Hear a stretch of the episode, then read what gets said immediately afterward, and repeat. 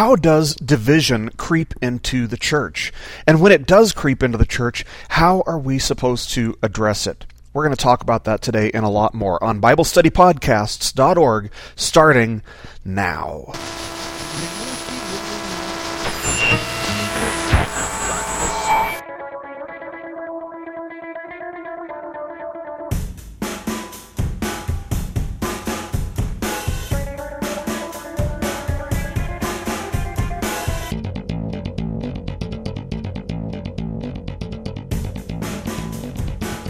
Hello, everybody. I'm your host, Toby Logsden, and you are listening to BibleStudyPodcasts.org.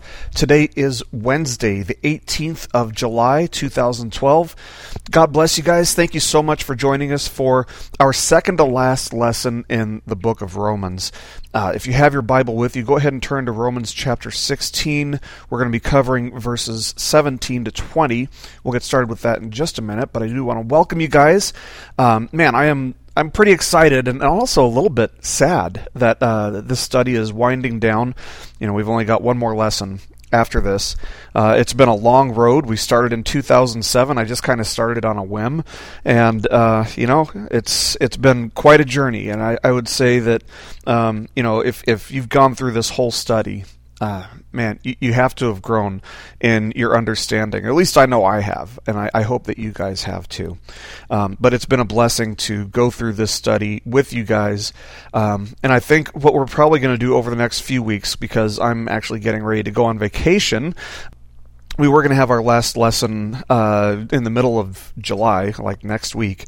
But uh, because I'm going on vacation, what we'll probably do is we'll put some, you know, some lessons in markup over the next few weeks, and also uh, a series that I'm doing right now, um, focusing on the five solas of the Reformation. Maybe I'll put a podcast or two with with one of my sermons in that series up on uh, the website. I want to remind you guys that we do have an app now if you have any type of Apple device. If you have an iPod or an iPhone or, you know, um, you just prefer to use iTunes apps, um, you can get our app uh, the name of the app is Bible SP. If you um, if you're in iTunes and you do a search for apps, type in Bible SP, and that will pull up our app. It looks like um, man, we, have got a lot of listeners now on on uh, apps. So I imagine a lot of you guys have already made that transition. But in the past week, somebody did ask me, uh, you know, what is the name of the app again? So I did want to refresh your memories just in case you don't have it and you prefer to listen uh, via apps. So uh, it's out there, and hopefully, from what I understand, you know, the, the day is coming when there will be one for Android devices as well. I'm just not sure exactly when that is. You know, if it's a long-term project or if it's sometime soon. Um, at this point, I, I just really don't know. Before we get started, I did want to talk to you guys about what we'll be doing next, since our Roman study has almost come to an end. And I wanted to say, you know, we we are just going to start over at Romans chapter one, verse one, but. I'm kidding. I, am not going to do that. Uh, although I do think that the series does deserve an introductory lesson where we talk a little bit about the history of the book, the audience, uh, the reason that it was being written, you know, things like that.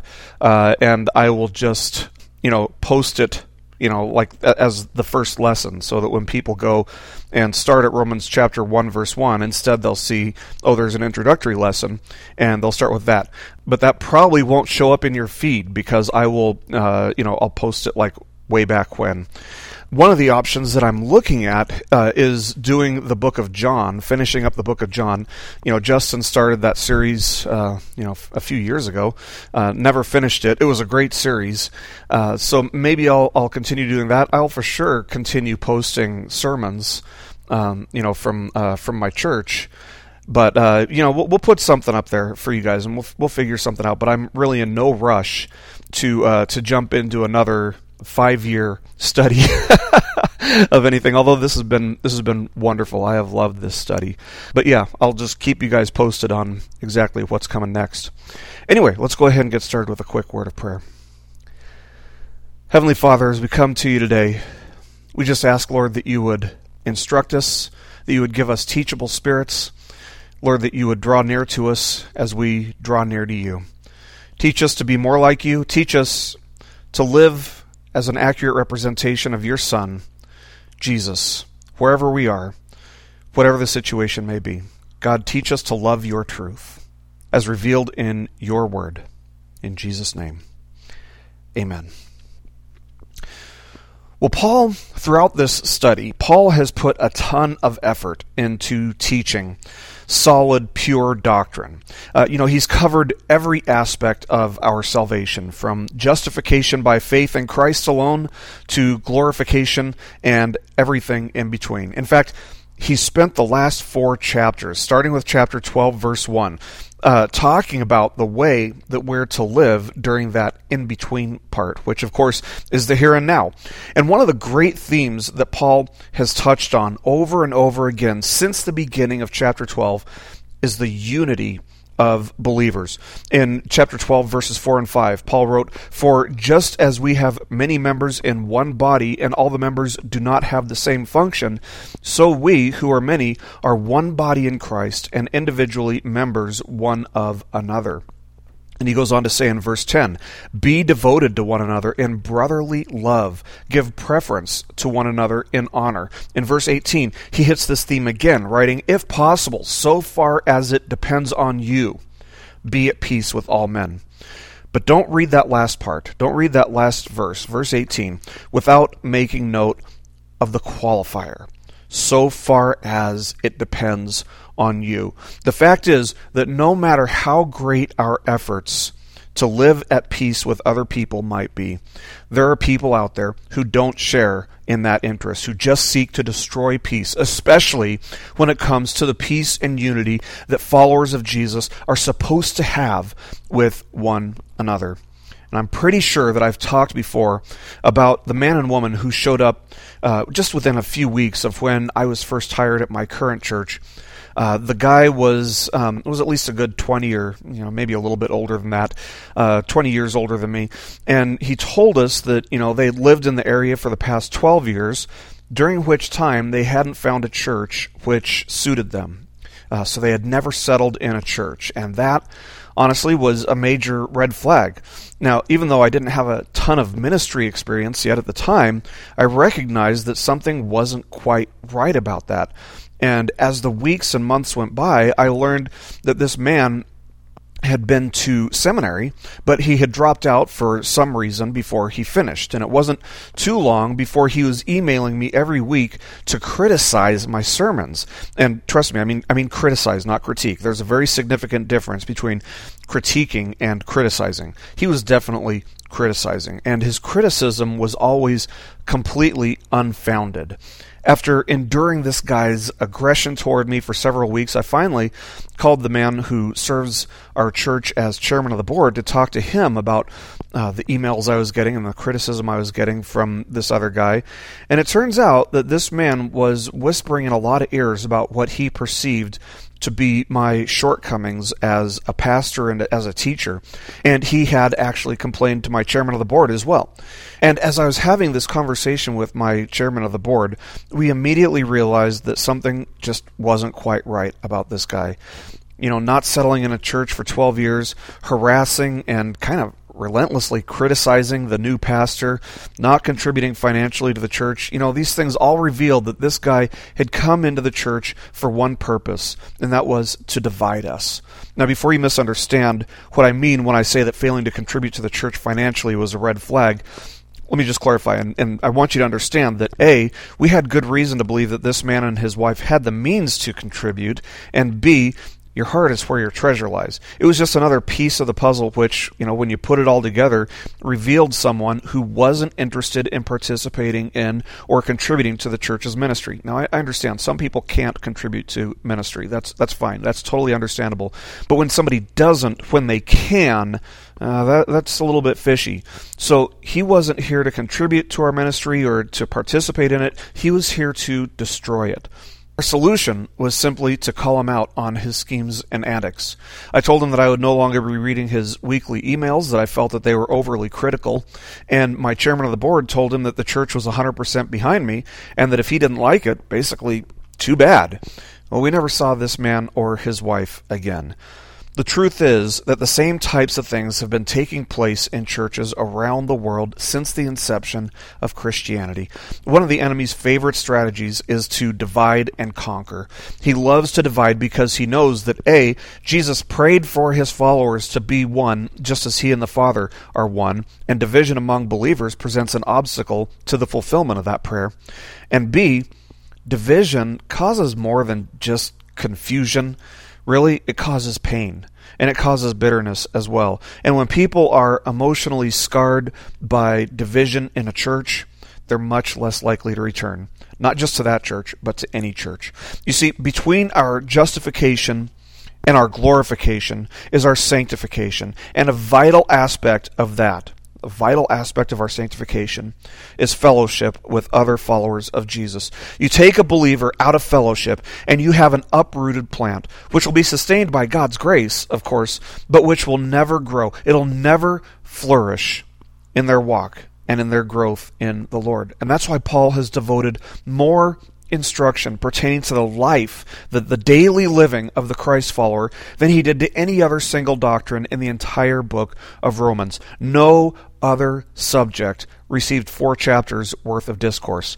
Now, in light of the importance of unity and fellowship among followers of Jesus, before Paul concludes this letter, he has a warning. And this is the first and only warning that he issues in the whole letter. He writes in Romans chapter 16, verse 17 Now I urge you, brethren, keep your eye on those who cause dissensions and hindrances contrary to the teaching which you learned, and turn away from them.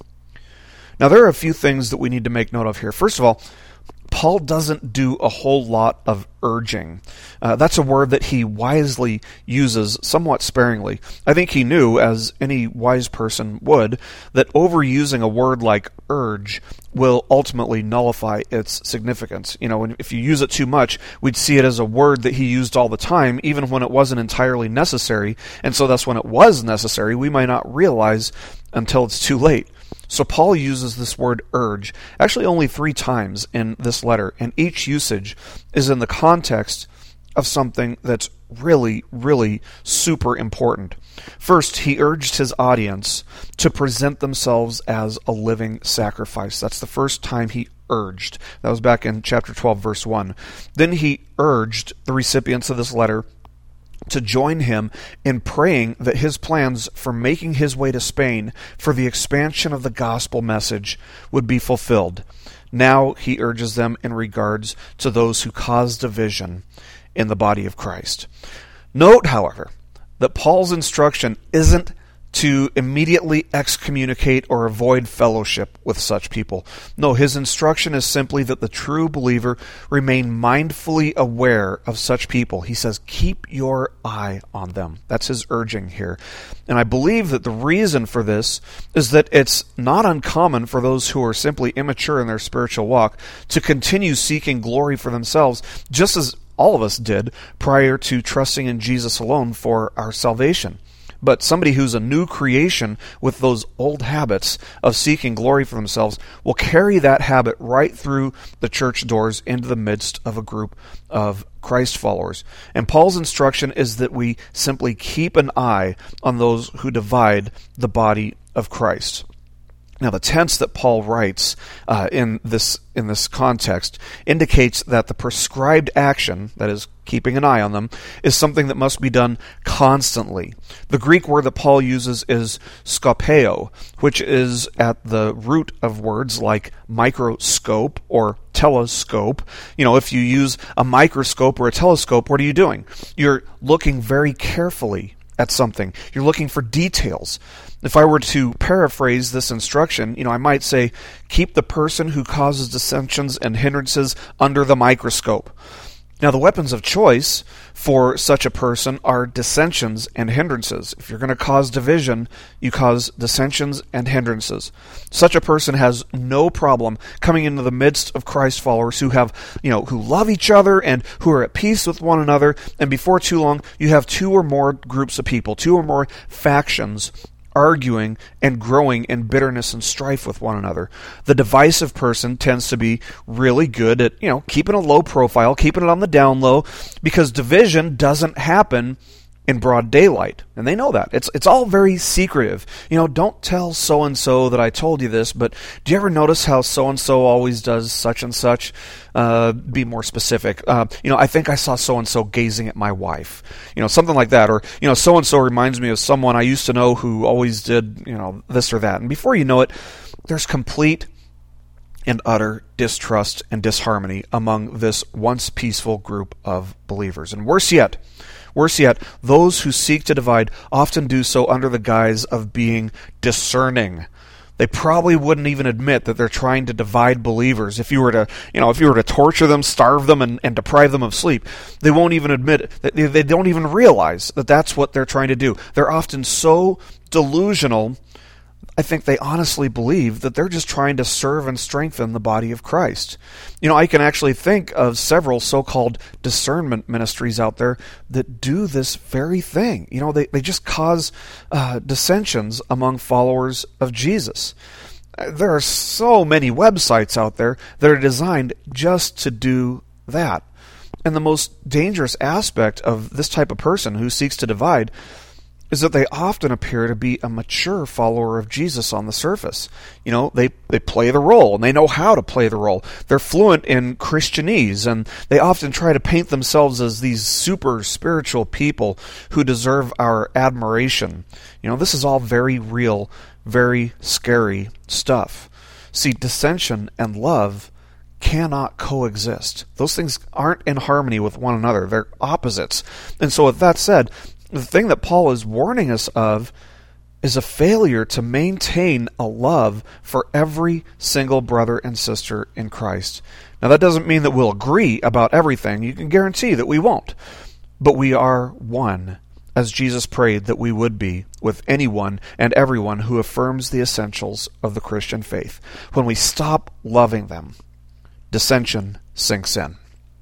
Their second weapon is hindrances. And this is actually the same word that Paul used back in Romans chapter 14 verse 13 when he said, "Therefore, let us not judge one another anymore, but rather determine this, not to put an obstacle or a stumbling block in a brother's way."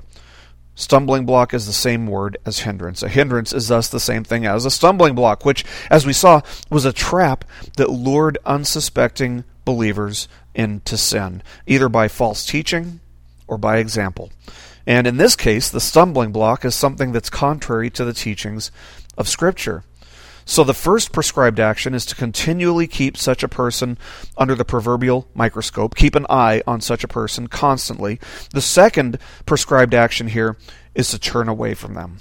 By that, Paul simply means don't follow them, don't fall for their antics. These two actions aren't given only to the leaders of a church, they are given to everyone.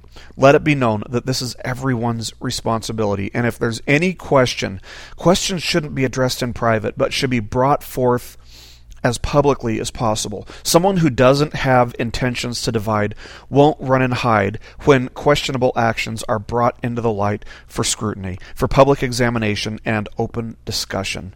Rather, they'll want to clarify their intentions so as to avoid confusion, or they'll welcome the correction that's needed. In his letter to Titus, Paul wrote, Reject a factious man after a first and second warning, knowing that such a man is perverted and is sinning, being self condemned. That's from Titus chapter 3, verses 10 and 11. In other words, if divisions continue, if the person continues being divisive, if nothing changes after bringing those issues out into the light, don't have anything to do with that person. And that's exactly what happened in 1 Corinthians chapter 5 verses 1 to 5. Treat them as brothers, warning them and rebuking, you know, in a spirit of love when necessary, and if that doesn't work, admonish them in a spirit of love and concern again. And if that still doesn't work, avoid them. Jesus instructed that when a person doesn't take correction, but insists on continuing in sin, they're to be like a tax collector to you. That's from Matthew chapter 18, verse 17. I don't know about you, but I would avoid tax collectors, especially back in a first century context. Avoid them.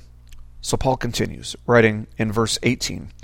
For such men, that is, the divisive men, for such men are slaves not of our Lord Christ, but of their own appetites, and by their smooth and flattering speech they deceive the hearts of the unsuspecting. See, in verse 17, in the previous verse, Paul revealed what their method was. And here in verse 18, Paul reveals their motive. Why would there be people who seek to cause division and dissension and hindrances in the church?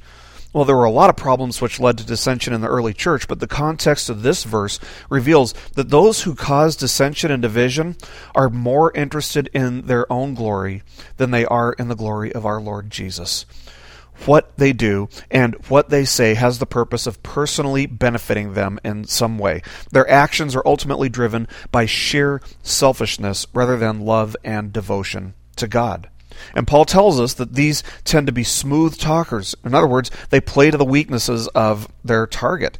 You know, if, if pride is an issue for another person, they'll flatter and, you know, they'll flatter the person and inflate their ego.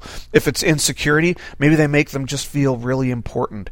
If it's fear, maybe they play to their lack of control. And I love the Greek word that Paul uses here for flatter. The word is eulogia.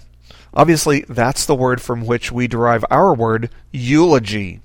A eulogy is a term which refers to praise or a compliment, but it's uh, almost always in the context of somebody being dead. I think that should tell us exactly how dangerous flattery can be. In 1 Thessalonians chapter 2 verse 5, Paul reminded the church in Thessalonica that part of the reason that they could trust and believe Paul was the fact that he didn't come with flattering speech. Flattery is a deceptive weapon that people with impure motives, impure intentions, learn to use with precision. And what happens is that good people, faithful people, are led astray by smooth and flattering speech because their hearts are deceived. Now, this isn't to say that the true believer can or will lose their salvation. God will sustain them in His grace. A person who has eternal life can't suddenly lose it because, you know, obviously, if that were the case, it wouldn't have been eternal to begin with but they may suffer the loss of rewards in heaven, although they themselves will nevertheless be saved, but only as through fire, as Paul wrote in 1 Corinthians chapter 3 verse 15.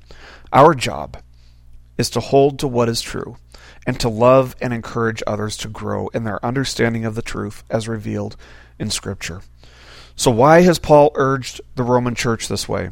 He tells us as he continues by writing in verses 19 and 20. He says, For the report of your obedience has reached to all. Therefore, I am rejoicing over you, but I want you to be wise in what is good and innocent in what is evil. The God of peace will soon crush Satan under your feet. The grace of our Lord Jesus be with you. Now, this should be something of a sobering statement, honestly, to anyone who proactively seeks the division of the saints. The implication here is very clear it's that such people are a representation of Satan. Only the enemy of God, only the enemy of God, would seek to divide God's people, would seek to divide the church. But Paul makes it clear that by being aware of such people, by confronting in love and admonishing such people, God, who is the God of peace, will crush Satan under their feet. Peace will prevail among God's people. The church in Rome, you see, was well established. They were doctrinally sound, and they had a reputation of being an obedient group. When someone is sold out for something they believe to be true, their level of commitment and dedication will be revealed in their actions. Conversely, Paul makes it clear in his letter to Titus that a false teacher will be recognizable by what?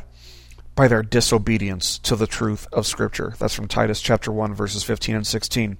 The church in Rome was committed to Jesus and to spreading the gospel message. That gave Paul reason to rejoice, but it also gave him reason to be concerned, because wherever God's people are obedient, we can be sure that the enemy wants to step in and mess things up. He wants to bring in chaos. He wants to bring in division and dissension and hindrances. But we need to know that when divisive people are left to stand alone, they tend to move on. They'll find another group of fellowship of believers to try and cause division in. Our job as followers of Jesus is simply to maintain a spirit of unity, love, and peace among all followers of Jesus. True love, true love requires that if there's an issue, we bring it out into the light, not for the sake of bringing shame on anyone, but for the sake of truth and unity for the sake of harmony. Remain mindful of the possibility of divisive people sneaking in and the necessity of unity among believers. Keep your hearts filled with love. Keep your eyes on the truth and your lips prepared to speak that truth in love. Doing all these things will prevent you from becoming the one who needs to be corrected, and it'll guide you when circumstances dictate that you're the one who needs to correct someone else. Let's pray. Heavenly Father, we just thank you for your word. We thank you, Lord, for the unity that your Son prayed for on the night before he died. God, I pray that unity would be something that the world sees in us, that we would be devoted to one another, that we would honor one another, Lord, that we would love one another the way that you would have us do so. And God, by your Holy Spirit, I pray that we would be able to discern truth from falsehood, and that you would teach us to make any correction in a spirit of love. God, we pray for the unity of all believers. We know that the enemy seeks to destroy us. We know that it is your grace that holds us together. We thank you for that, Lord. We thank you for this time. Make us a people who are passionate about your truth. In Jesus' name, amen. This message has been brought to you by BibleStudyPodcasts.org. We are a listener supported ministry. If this is your first time listening to us, we thank you so much for joining us and we ask nothing further from you. But if this is a ministry that you rely on for regular spiritual teaching, we do depend on your financial support to keep us going and growing. If you'd like to make a donation to BibleStudyPodcasts.org to keep us going and reaching thousands of people around the world, you can go to our website, BibleStudyPodcasts.org, and you can make a donation on the right hand side by clicking on the support box. Again, we do rely on your support, and we thank you so much for your financial participation in this ministry, which enables us to continue in our mission of teaching timeless truths in these truthless times. God bless you. Thank you so much for listening today, and keep growing closer to Jesus.